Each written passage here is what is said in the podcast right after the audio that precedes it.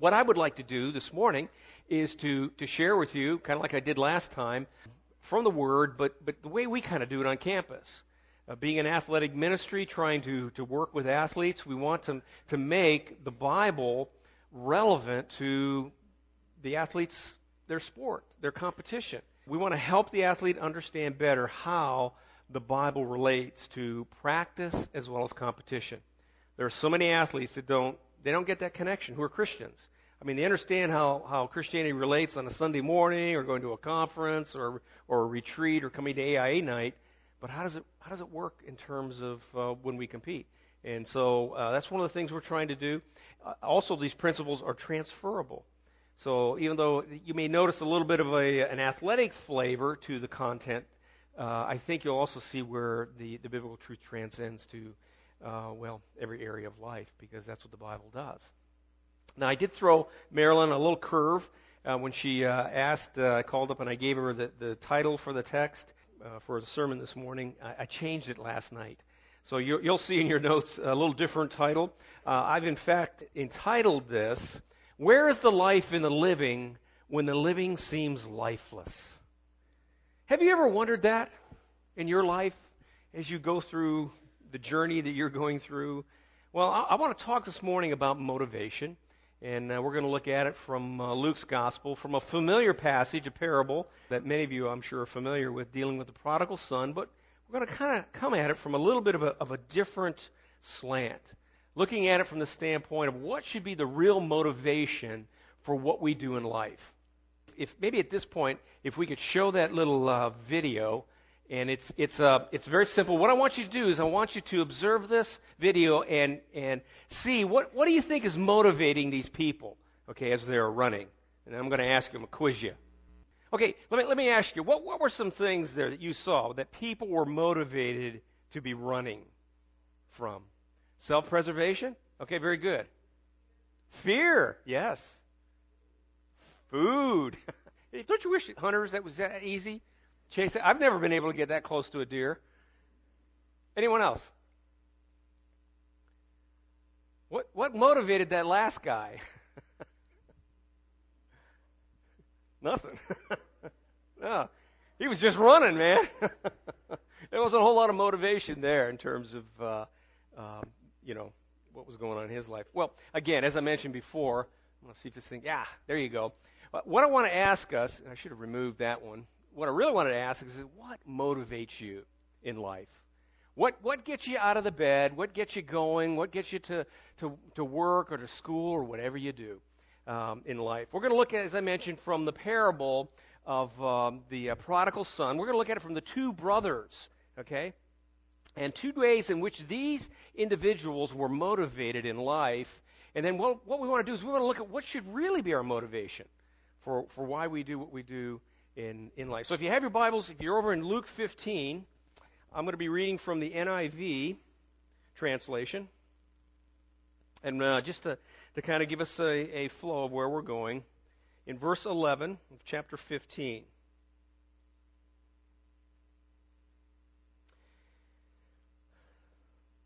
starting verse 11, it says this. It says, Jesus continued. There was a man who had two sons. The younger one said to his father, Father, give me my share of the estate. So he divided his property between them. Not long after that, the younger son uh, got together all he had, set off for a distant country, and there squandered his wealth in wild living. After he had spent everything, there was a severe famine in that whole country, and he began to be in need. So he went and hired himself out to a citizen of that country, who sent him to his fields to feed pigs. He longed to fill his stomach with the pods that the pigs were eating, but no one gave him anything. When he came to his senses, he said, How many of my father's hired men have food to spare? I am here starving to death. I will set out and go back to my father and say to him, Father, I have sinned against heaven and against you. I am no longer worthy to be called your son. Make me uh, like one of your hired men. So he got up and went to his father. But while he was still a long way off, his father saw him and was filled with compassion for him. He ran to his son, threw his arms around him, and kissed him. The son said to him, Father, I have sinned against heaven and against you. I am no longer worthy to be called your son. But the father said to his servants, Quick, bring the best robe, put it on him. Put a ring on his finger and sandals on his feet. Bring the fattened calf and kill it. Let's have a feast and celebrate. For this son of mine was dead and is alive again. He was lost and is found. So they began to celebrate. Meanwhile, the older son was in the field. When he came near the house, he heard music and dancing. So he called one of the servants and asked him what was going on. Your brother has come, he replied. Your father has killed the fattened calf because he, uh, he has him back safe and sound. The older brother be, became angry and refused to go in. So his father went out and pleaded with him. But he answered his father. He said, Look, all these years I have been slaving for you and never disobeyed your orders. Yet you never gave me even a, a young goat so I could celebrate with my friends. But when this son of yours, who has squandered your property with prostitutes, comes home, you kill the fattened calf for him. My son, the father said, you are always with me, and everything I have is yours. But we had to celebrate and be glad. Because this brother of yours was dead and is alive again. He was lost and is found. Now, as I mentioned in that, in that text there, that it's a very familiar text for us, but, but the issue becomes one of this. As we think about that aspect, the aspect of, of, of what motivates us, think about that in your own life. What, what is it that kind of gets you going, whatever you do? I, I know for some people, these could be some, some of the characteristics that may motivate them for why they do what they do in life. Maybe some of those things are familiar with you. I know there was a time in my life um, when I was motivated and I thought it was probably a good motivation at the time. But, but you know, one of the problems is, is this: if, if we're not motivated properly, uh, you, you got a, you got a difficulty in terms of, of keeping the motivation going.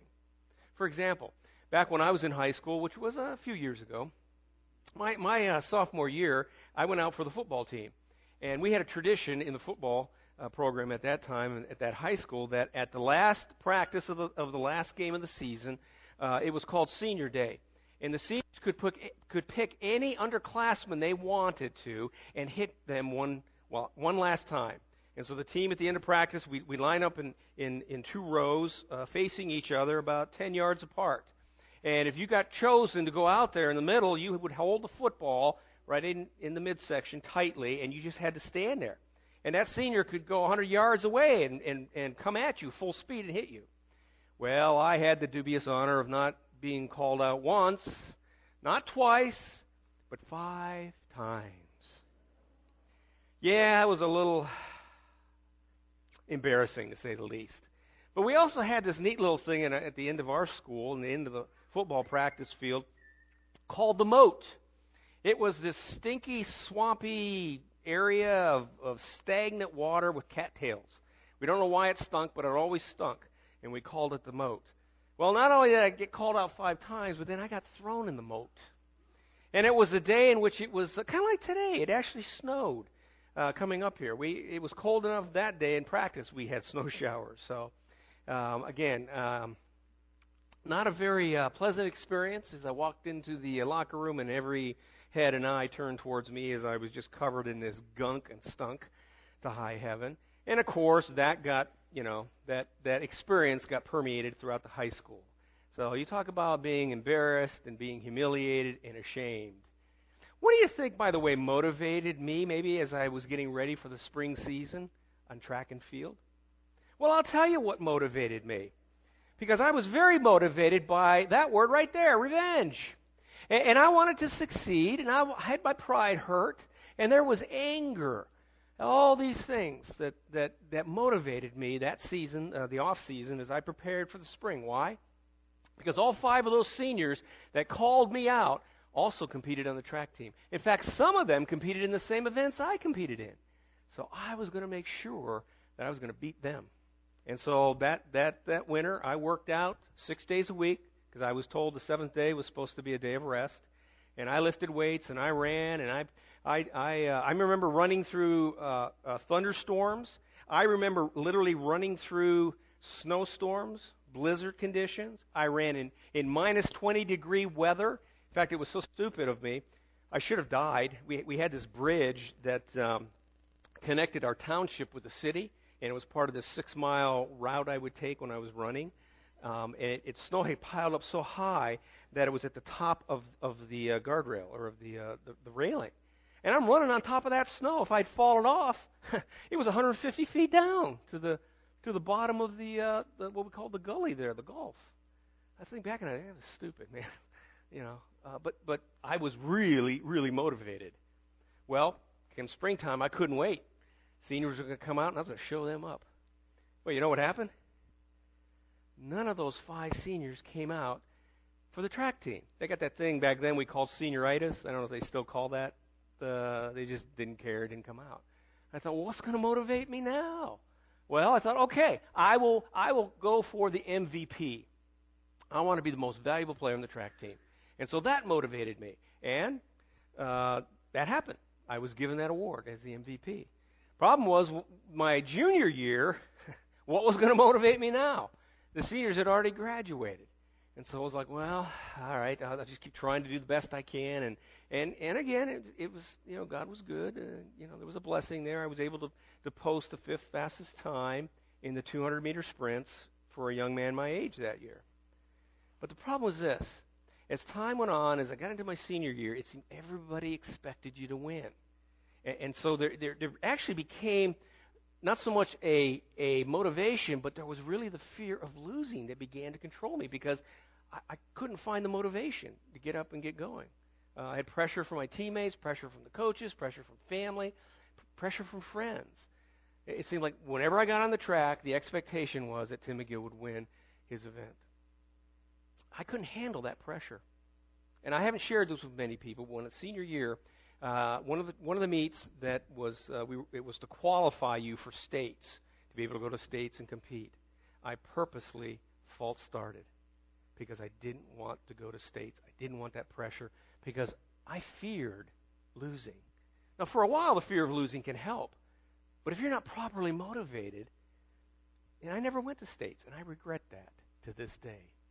Well, again, I don't know. As you look at, at, at that issue in terms of the aspect of of what it may be that motivates you. I want to look at these two brothers um, this morning, and if you if you want to take notes, um, I've actually set this up so that you can take notes. If, if that's not your thing, you don't have to, but some people find that uh, a little more helpful.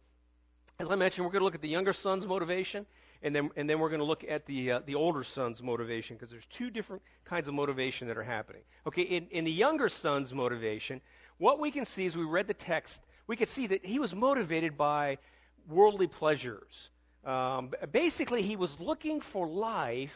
You know, where is the life in the living when the living seems lifeless? He was looking for that, but but independent of God. And, and so, you know, as as the text there talks about, he um, he approached his dad, which was a real social insult back then, and he said, "Dad, I, I, I want my inheritance." In essence, back then, if, if you were to ask your, your father that, you were saying, Dad, I wish you were dead. It was an insult. And yet, we see from the text there that his dad gives him the money and, and he goes off. Um, and, and so there, there, are a couple things that, that, are happening here that I think is important for us to look at. Uh, number one, the, the pursuit of, of a life that is being lived independent of God. In verses 12 and 13, we just we looked at that there earlier in terms of, of uh, the younger son wanting uh, this the, the inheritance from his dad. I don't know. Uh, maybe it's because he wants freedom. How many of, have us not have not wanted that at times? I see it every year. This new batch of freshmen that come in, and they come in and, and they've got the freedom for the first time, and uh, they they sometimes they misuse that freedom. But I'm thinking this younger son here, he's thinking that he's missing out on something. You know, staying on the farm just isn't where it's at. You know, uh, you know, staying with dad that that's not enough. And so to him, I think inheritance might mean life you know, that, that's kind of where he's going to get a life, and he's really going to enjoy things. He's motivated by get. Um, and I think that, that oftentimes uh, can apply to many of us in terms of circumstances and situations that we may be facing in our life. But what happens? The result of a life that is lived independent of God? Well, eventually, you notice there in verses 14 uh, through 16, uh, there that uh, there's a there's a famine that hits. Uh, he's run out of money because he's just giving it away and enjoying himself uh, so much, and, and he's literally starving physically. Uh, he's desperate. Think about this. He is a Jewish person that is slopping pigs. That, that was just a, a big no no for the Jewish person back then. Uh, to, to, of course, you wouldn't eat one because it was not kosher, but to, you know, just to be working around him was not was not a good thing. It shows, I think, the desperateness of where this young man w- was at. Not only that, but I think there's a feeling of uselessness. You know, not only was there a physical famine going on, but his soul was was starving because again, he's trying to live life based upon being independent of God. The response, though, that's what I want us to look at. The response is really important here. In verse 17, it talks about how this young man came to his senses. He gets honest with himself. He realizes that, you know, trying to live a life that is independent of God is not what it's all cracked up to be. and so he humbly, he repents, he, he humbles himself, he repents, and, and he comes back to uh, his senses, if, if you will. Not only that, but he comes back to his father. Now, we're not going to look at, at the father's response here at this particular point. We will come back to it. But um, um, obviously, he comes back, and his party, his father throws him a party and, and accepts him back into the family, uh, so to speak. Uh, not that he ever really left, although physically he did. But I, I think the dad had this attitude that it, it was always uh, my son. So again, we, we see that his motivation was one of, okay, I want to live independent of God. Well, for many of us, we're, we're going to probably relate to the older son.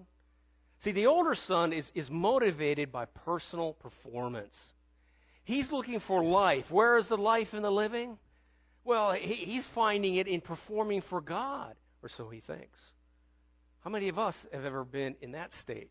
Where, where we think we're going to get more acceptance, we're going to get more favor from God by, by performing for Him. But what we're going to see is, is that, well, that's not where it's at either. You see, the pursuit of a life of performance, again, if you look, for example, in verse 29 in our text here, we, can see that, well, I don't know if the brother's really, the older brother's really, really finding, you know, satisfaction and fulfillment in life with that kind of attitude. Verse 29, he says, he answers his dad. He says, Look, all these years I, I've been slaving for you. I've never disobeyed your orders. Uh, you've never given me a party, is basically what he's saying. Now, the interesting thing is, uh, that's true. Uh, the text doesn't say that, that the dad ever gave him a party, but the text also doesn't say that the son ever asked his dad for a party.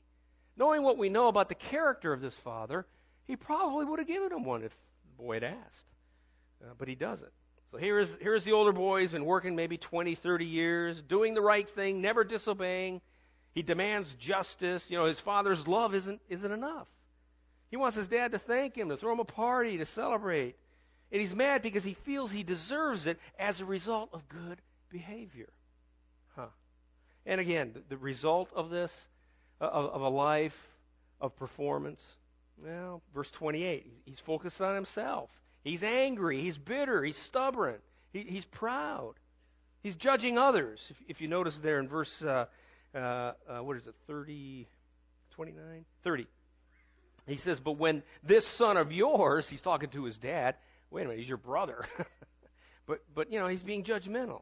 It's you know, this this son of yours comes back, you know, the money he squandered on prostitutes, you kill the fattened calf. You know, what's up with that? See, one of the problems I think of, of, of the results of a life of performance is, is that we begin to feel in, in the Christian walk that what we're doing is duty. It, it, it leaves no room for joy or for freedom. I think that's where the older brother was at. Now, his response to the situation, I think, is very similar to, should have been very similar to the younger brother's response. Uh, he needs to come to his senses and realize how much the father already loves him and, and wants to give him everything that, that he really needs or wants. See, the older brother is motivated to get attention and approval and acceptance by performing for his father. Maybe at this point it'd be good to stop. Let's let's do this uh, this next uh, little. Uh, well, it's it's not a commercial, but it's a story. It's pretty self-explanatory, and maybe some of you have seen this. This is a true ex- uh, experience from an athlete from the '92 Olympic. Hmm. Motivation. What should be the thing that motivates us in life? You know, there are going to be times when we're going to be down, we're going to be hurting. Motivation. I think the best thing to motivate us in life is God's love and grace. Where is the life in the living? When the living seems lifeless? It's found in Christ alone. And just like Derek's father came out of the stands to help him as he was dealing with that pain and, the suffering there, he came alongside. That's what God wants to do with us, to help us as, as we go through life, because at times it is going to be challenging for us. Now, again, just quickly, because I want to I want to be able to move move through this. I, I want us to talk a little bit about the Father here, and, and not forget about Him to see how He responded to both of these situations. You see, with the younger son, who was uh, who was a uh, someone that was going out and was seeking pleasure, living life apart from God, you see that in verse 20 that the father runs out to him. Now, do you think that the father possibly every day was going down to that road and was looking and wondering? Could this be the day that my son returns? It wouldn't surprise me if he did it daily, but he certainly did it on a regular basis. And when he sees him from far off, he runs to him. See, I think the picture that, that Jesus is trying to communicate through this parable is that the Father knows. He sees, he cares. And here's the, the younger son who's coming. He's, he's broken, he's ashamed, he's dirty. And the Father just wraps him in his loving arms, puts on new clothes, gives him a ring, accepts him. There's, there's a, a celebration that happens. Now, he does a similar thing with the older son. The older son who's driven by, by performance, we saw that in verse 28 and, and, and again in verse 31. Uh, we see in 28 the father's almost begging to receive, that, to have the older son to receive his love. The older brother's angry, but the father goes out. He's pleading with him.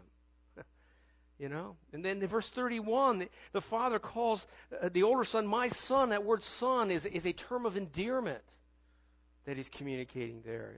He says, Look, you've always been with me, and everything I have is yours.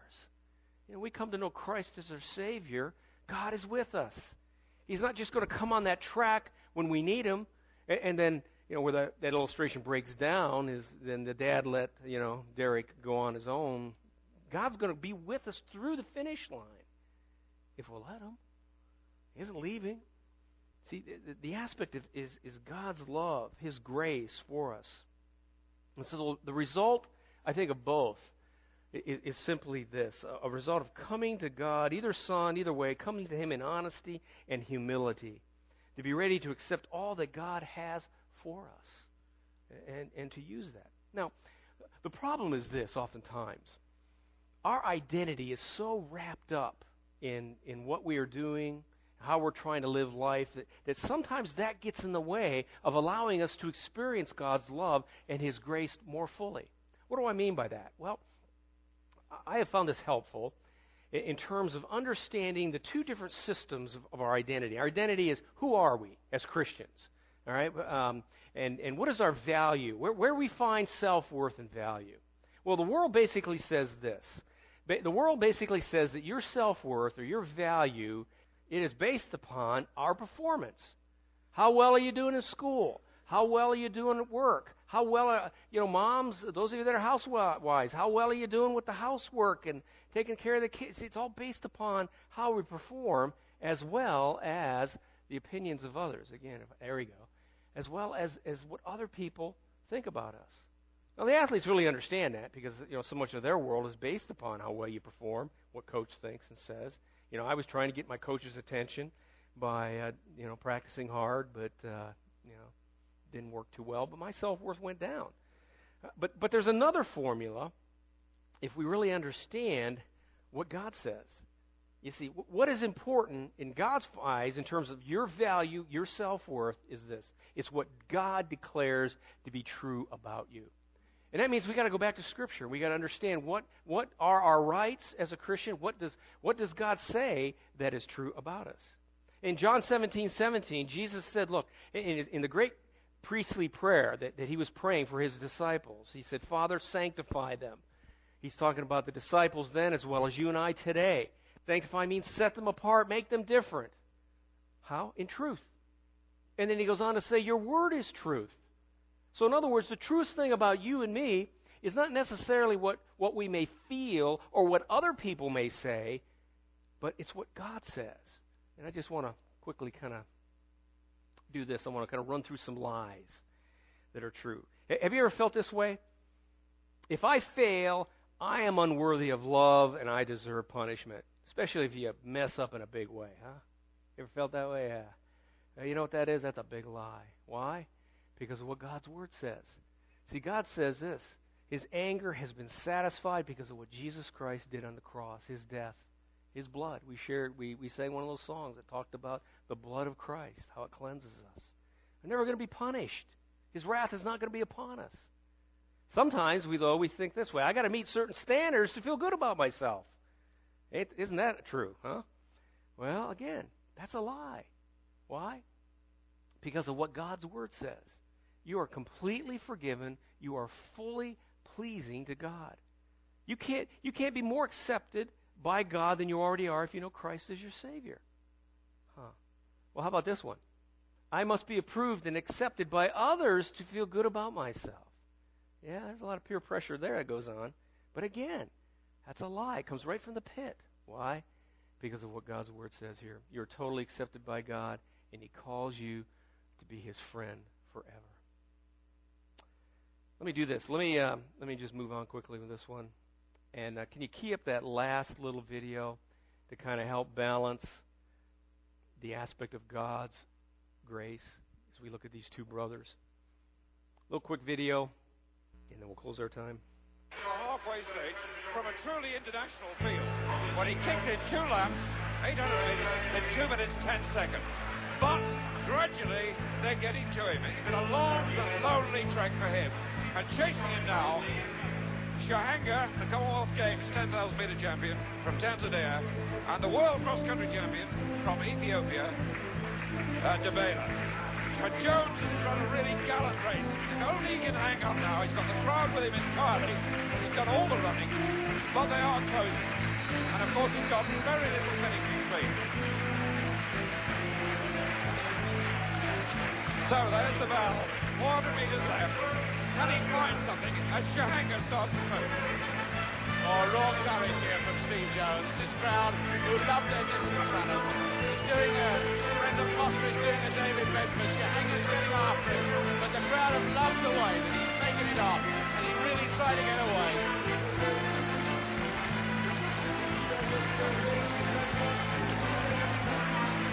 Shahanga closing all the time. 200 metres left. Jones looking for trouble, and the trouble is there. Shahanga's got him in his sights now.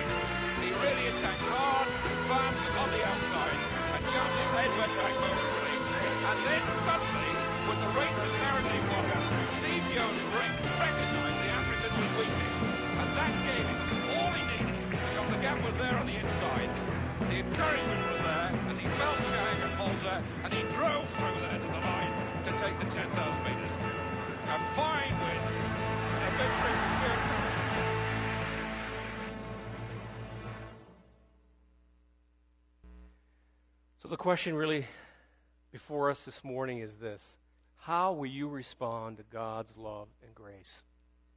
That's a choice we can make. The two videos depict kind of the, the Reader's Digest version or kind of summing up this, this little parable. One with, with Derek's father coming alongside him, representing maybe our Father, the, the Heavenly Father, who wants to help us. But then also watching Steve Jones and that he doesn't give up. He continues on. It's a great balance there in terms of what God is expecting from us, what we can see in terms of, of the proper motivation uh, of experiencing His love and grace. For us to make those choices, those good choices, to believe God and His Word, what He says to be true for us, and to watch His transformation power, uh, the Holy Spirit, to, to change us from within to become all that God desires for us to be. Where is the life in the living? When the living seems lifeless, it's found in God's love and His grace. Let's